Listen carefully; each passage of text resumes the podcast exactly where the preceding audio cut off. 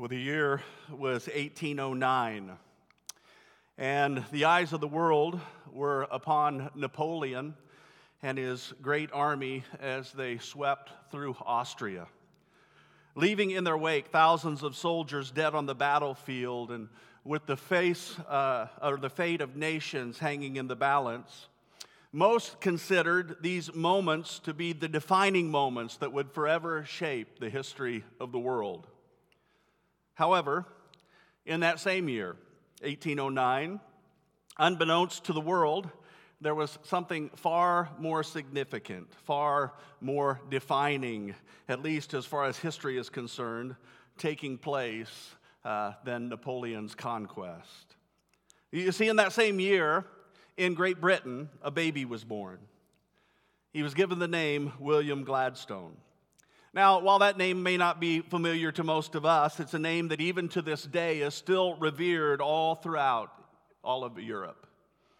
William Gladstone grew up to be Prime Minister of Great Britain. In fact, he holds the distinguished honor of being the only Prime Minister to serve on four separate occasions. And during his nearly 80 years of service, he was responsible for impacting major change, not only in England, but all throughout much of Europe. He was instrumental in moving England from a monarchy to democracy. He not only introduced legislation that led to forming an educational system for children in Great Britain, but also he set limits on what wealthy landowners could charge poor farmers for rent. He became affectionately known as the People's William, and to this day is still considered to be one of the greatest statesmen that England has ever known. In 1809, there was another child who was born, uh, this time into an Anglican uh, preacher's home. His name was Alfred Lord Tennyson, who, as an adult, became one of the most influential authors of his day. Also in 1809, across the pond in the United States, a couple of world changers and history makers were born there as well. First of all, in Cambridge, Massachusetts, Oliver Wendell Holmes was born. He, of course, became one of the most influential authors in America, but he was also a respected physician who, in that role, became an important medical reformer whose influence is still impacted and felt this day. And then, in a rugged cabin in the hills of Kentucky, the world was awakened by the cries of another newborn baby boy. This baby would one day grow up to lead our nation through arguably one of the most difficult periods of time we've ever experienced. He, he became known as a champion for freedom and equal rights for all people. Today, he's considered to be one of the greatest presidents this country has ever known. In fact, he had such an impact on the world that even today there are numerous streets and monuments and parks, and even our own city bears his name. You know, it's interesting what perspective can do for us, isn't it? Most people in 1809, they were convinced that the destiny of the world was being shaped on a battlefield in Europe by a charismatic, powerful, short little French guy with a funny hat.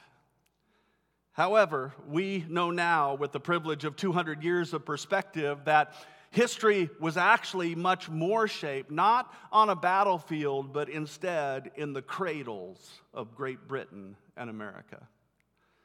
This morning, as we gather together on the first Sunday of Advent, I can't help but be reminded that this world that we live in, and for many of us personally, has been forever changed simply because of a baby who was born into the world. This, of course, is, has already been mentioned. This is the first Sunday of Advent, which is one of the most significant times of the year for those of us who call ourselves Christians.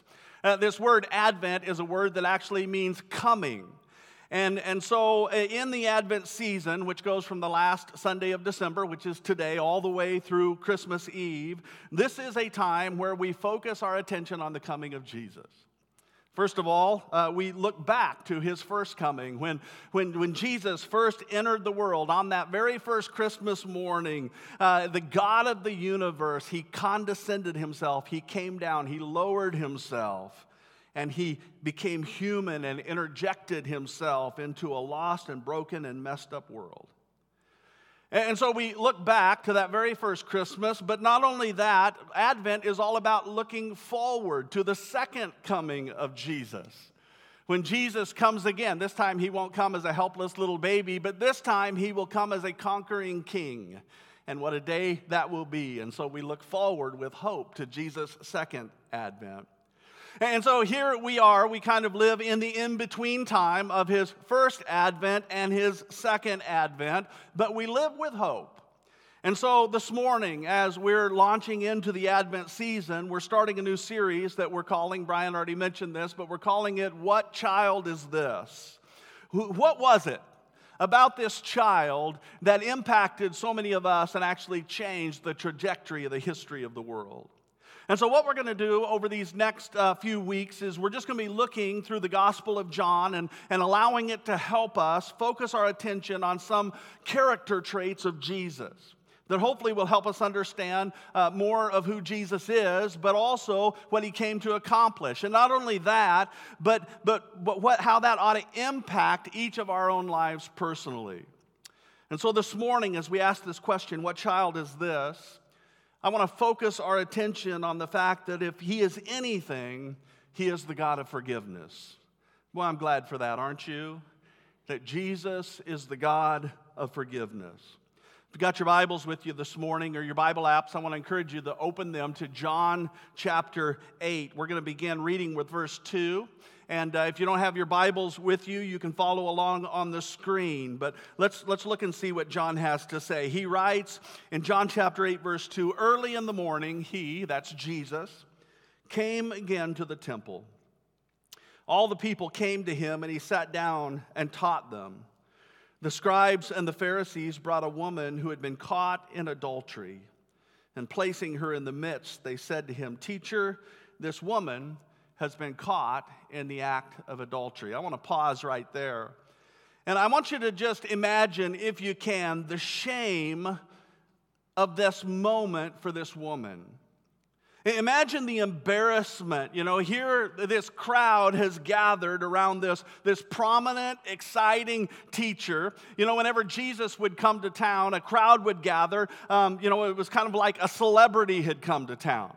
Word about him had spread, and, and you know, wherever Jesus went, things happened. Miracles happened. Uh, you know, uh, blind people, their, their sight was restored, and deaf people could hear, and dumb people could talk, and lame people could walk, and he even raised people from the dead. And so wherever Jesus was, there was a crowd. People wanted to see, you know, what is this, this miracle worker going to do next? And so this woman, she's brought in not only in front of this crowd, but she's brought in in front of Jesus in order to have her sin publicly exposed. Can you imagine how humiliating that must have been?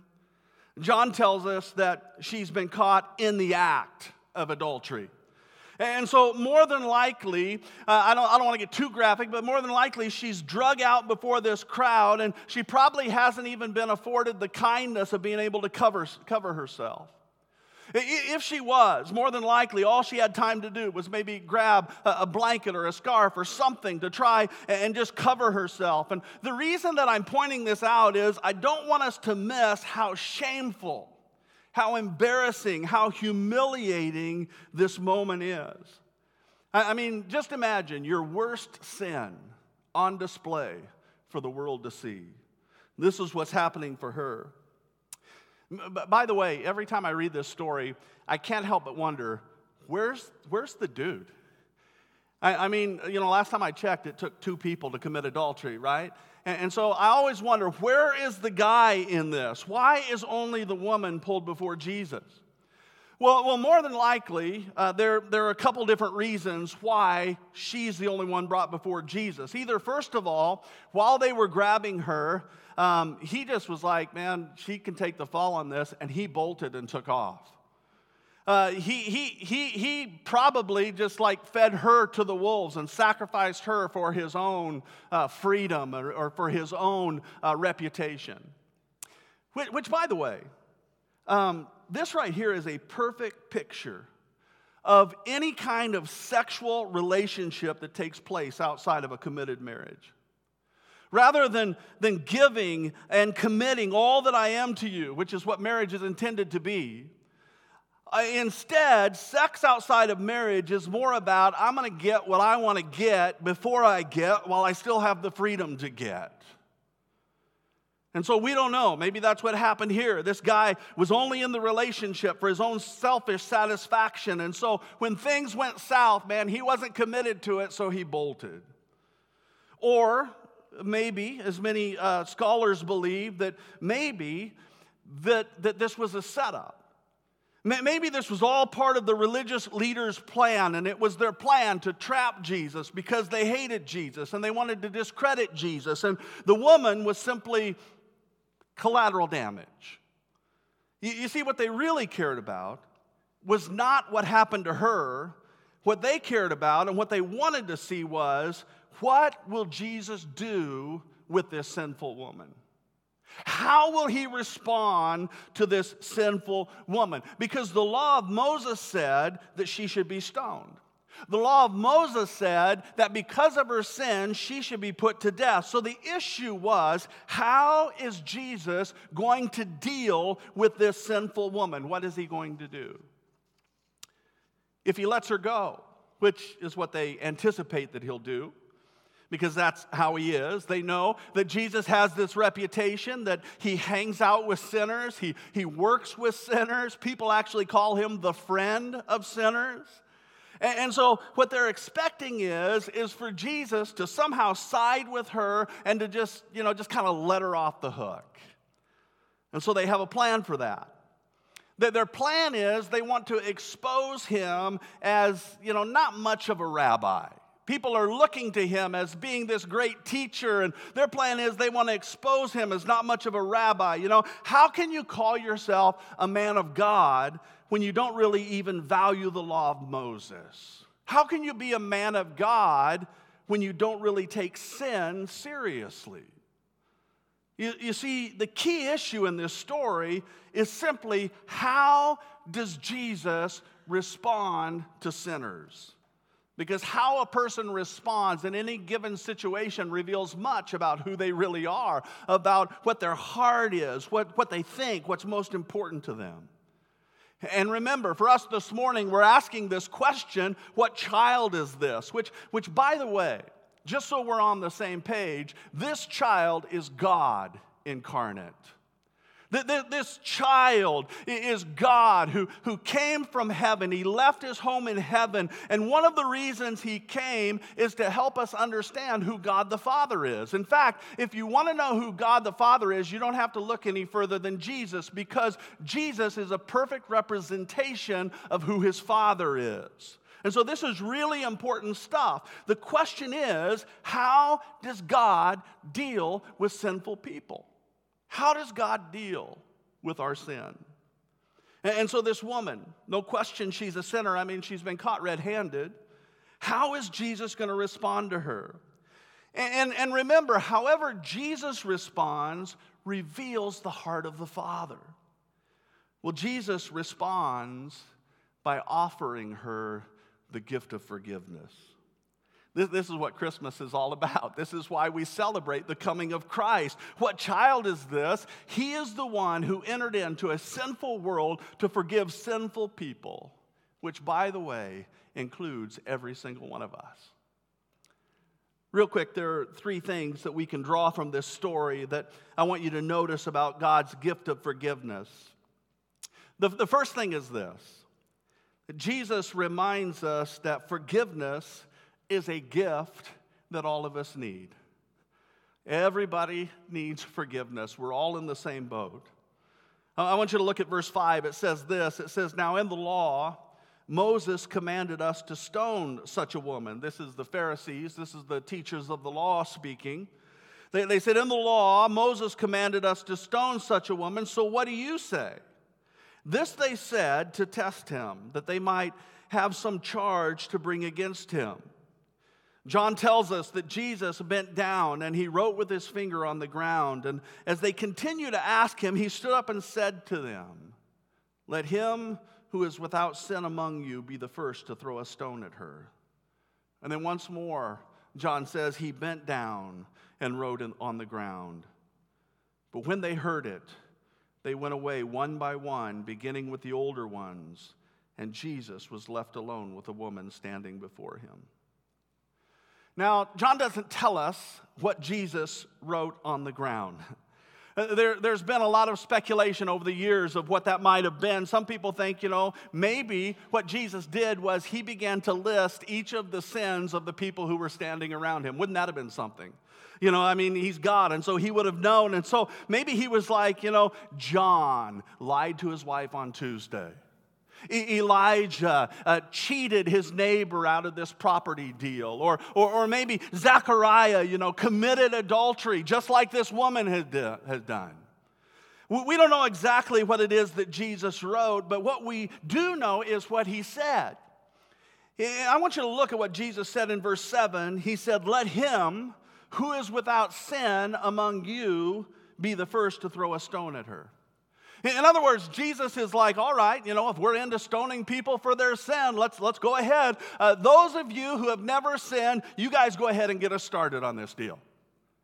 Now, now there are some that when they read this, uh, they're, they're like, you know, well, what this proves is it proves that we shouldn't go around judging people. Listen, the, the point here is not that sin is not to be judged. Sin is what it is. God determines what it is. He said what it is. And so sin is what it is. So the point is not that sin can't be judged. The point is that every single one of us deserves judgment. That's the point. Not just this woman. Jesus was saying, You want to judge her. The reality is, all of y'all are guilty. The, the point is, every single one of us, when it comes to sin, we're in the same boat. We're all guilty and we all deserve judgment.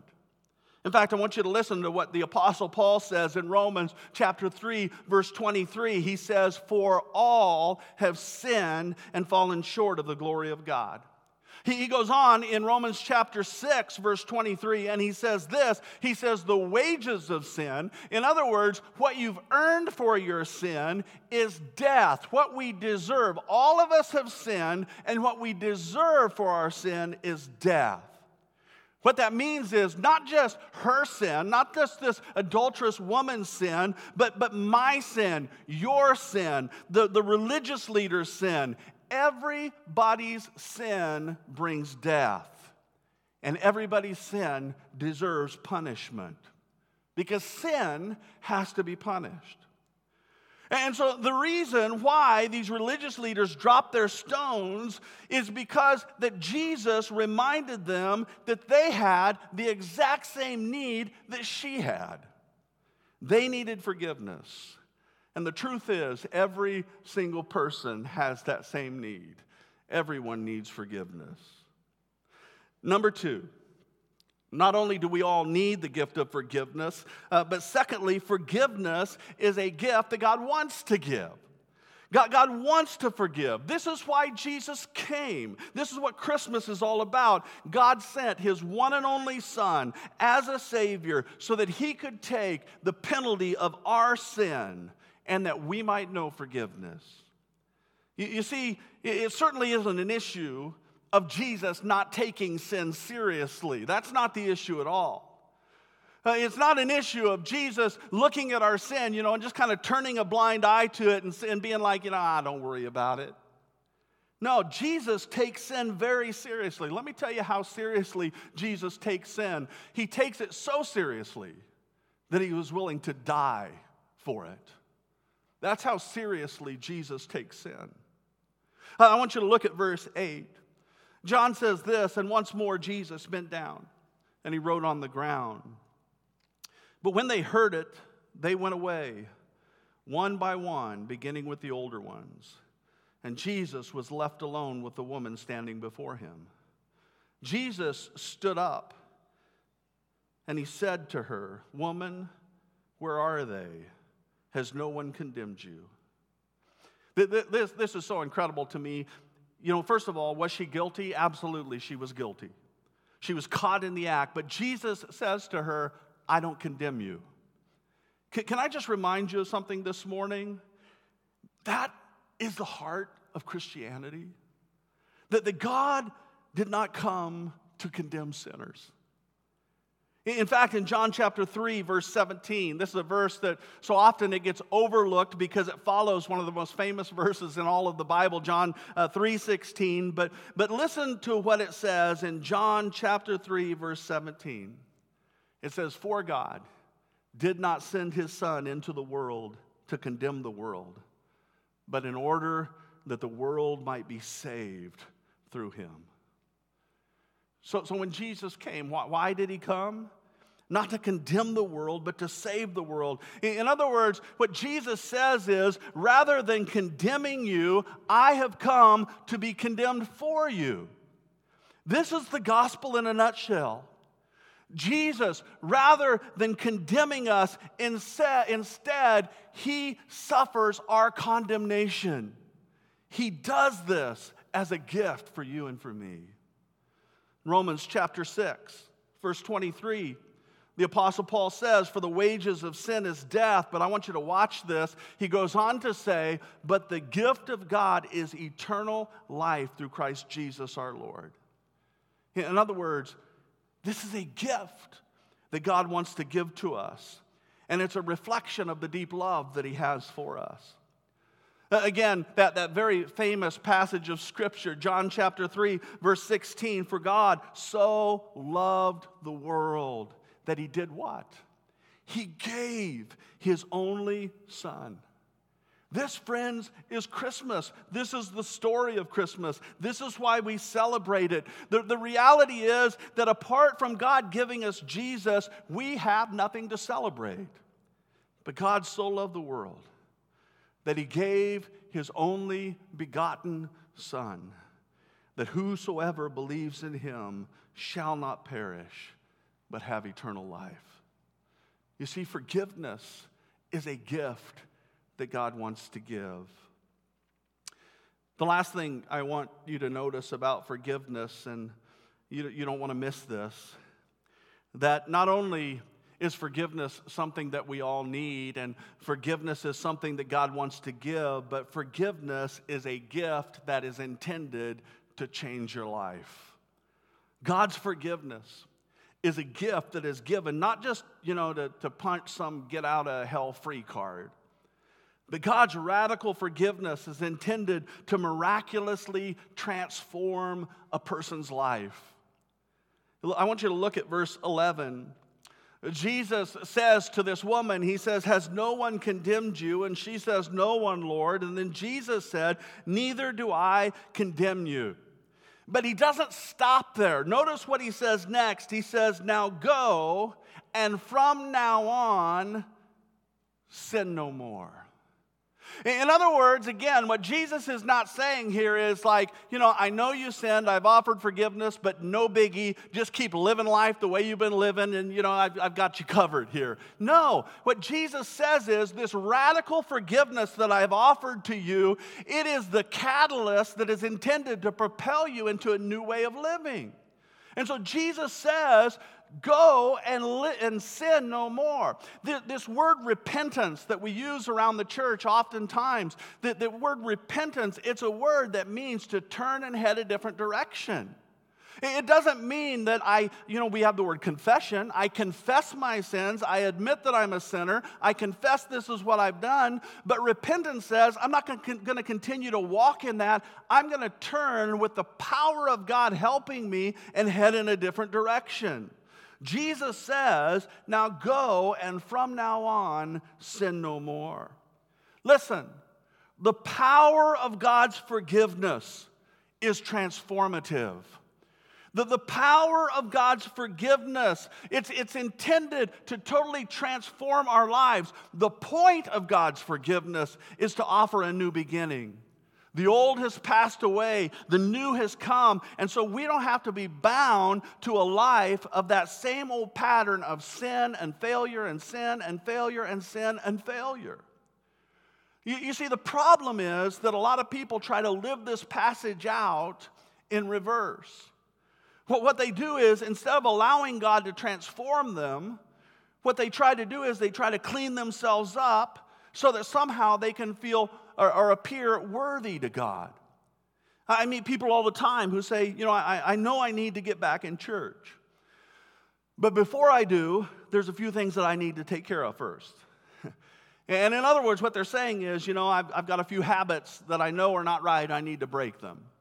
I've, I've got a relationship that I know isn't right, and I, I probably need to get out of that before I put myself back in church. I, or I've got some things in my life, you know, that I, I tend to do that I just need to get rid of. And, and when I get all of that stuff taken care of, then I'll be good enough to walk with God. Then I'll be good enough to go to church. Listen, I want you to understand it doesn't work that way. The, the bad news is, that none of us on our own and our, can, can earn a right standing with God. That, none of us on our own, we can't clean ourselves up enough. We can't, we can't fix ourselves. We can't get ourselves in a position to where we can rightfully stand before God. That's the bad news. The good news is this that the power for leaving our old life isn't in us.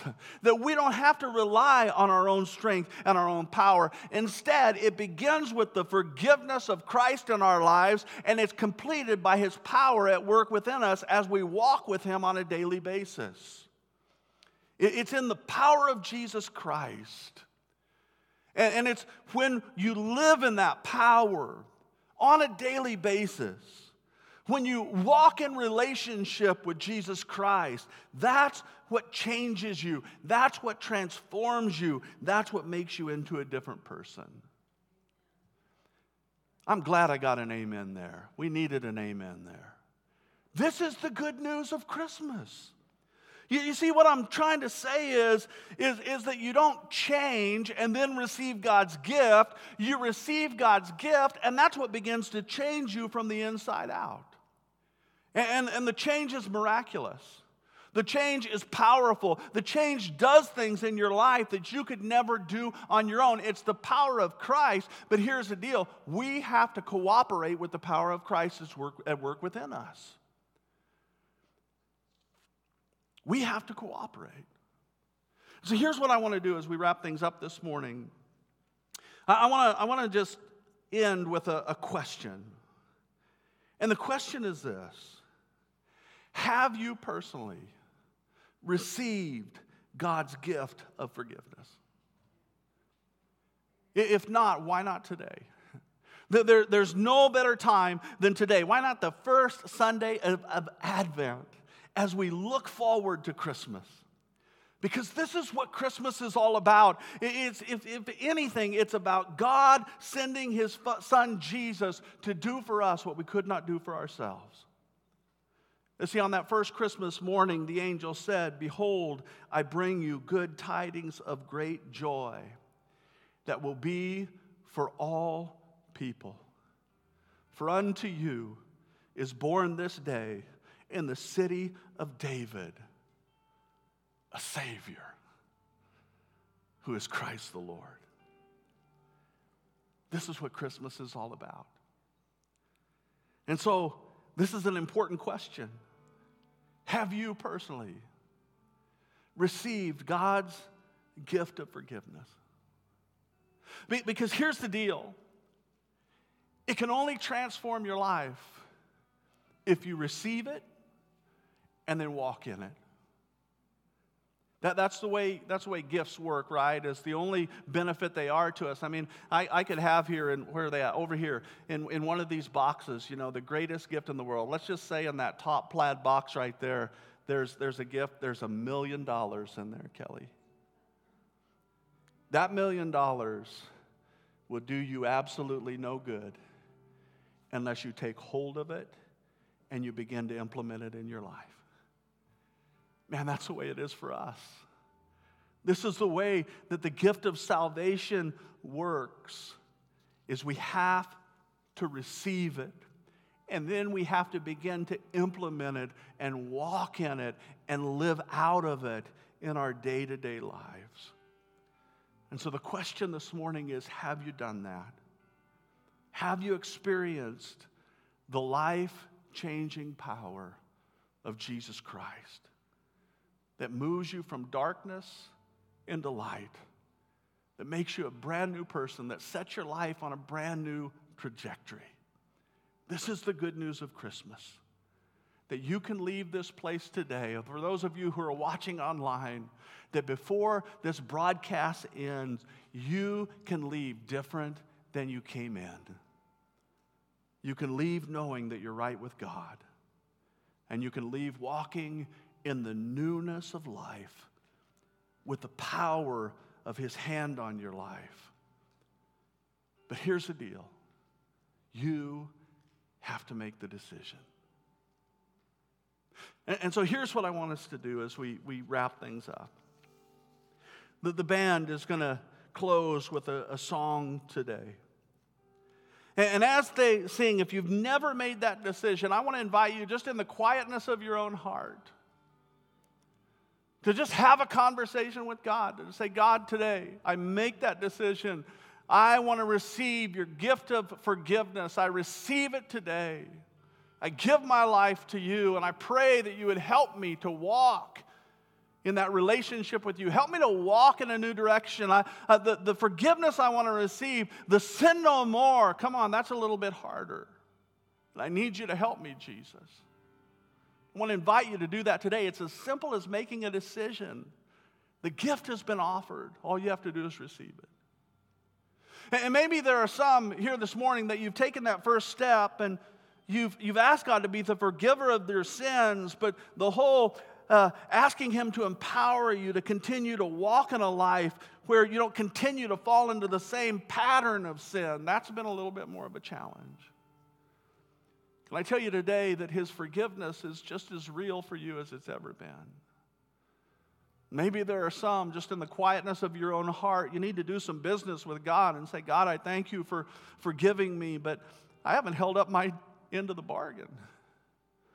And so I need to have you forgive me again. And I need to ask you to give me the strength to make the decisions that I need to make in order to, to leave the life of sin and walk in your holiness, to live the way you created me to live, to experience all that you have for me. And I know I can't do that on my own. I need your power at work within me. And then maybe there are some who you've been living in that grace. and, and you've experienced forgiveness and you've turned your back on sin and, and, and you're walking day by day as God is helping you. And I want to encourage you this morning as the band sings this song that maybe it'd be appropriate just to give thanks. To just say, God, thank you for sending Jesus. Thank you for this season. Thank you for the reminder that you love me so much that you were willing to send your son. You're, you gave up what was most precious to you. And you sent him to come and be the forgiver of my sins. And just give thanks.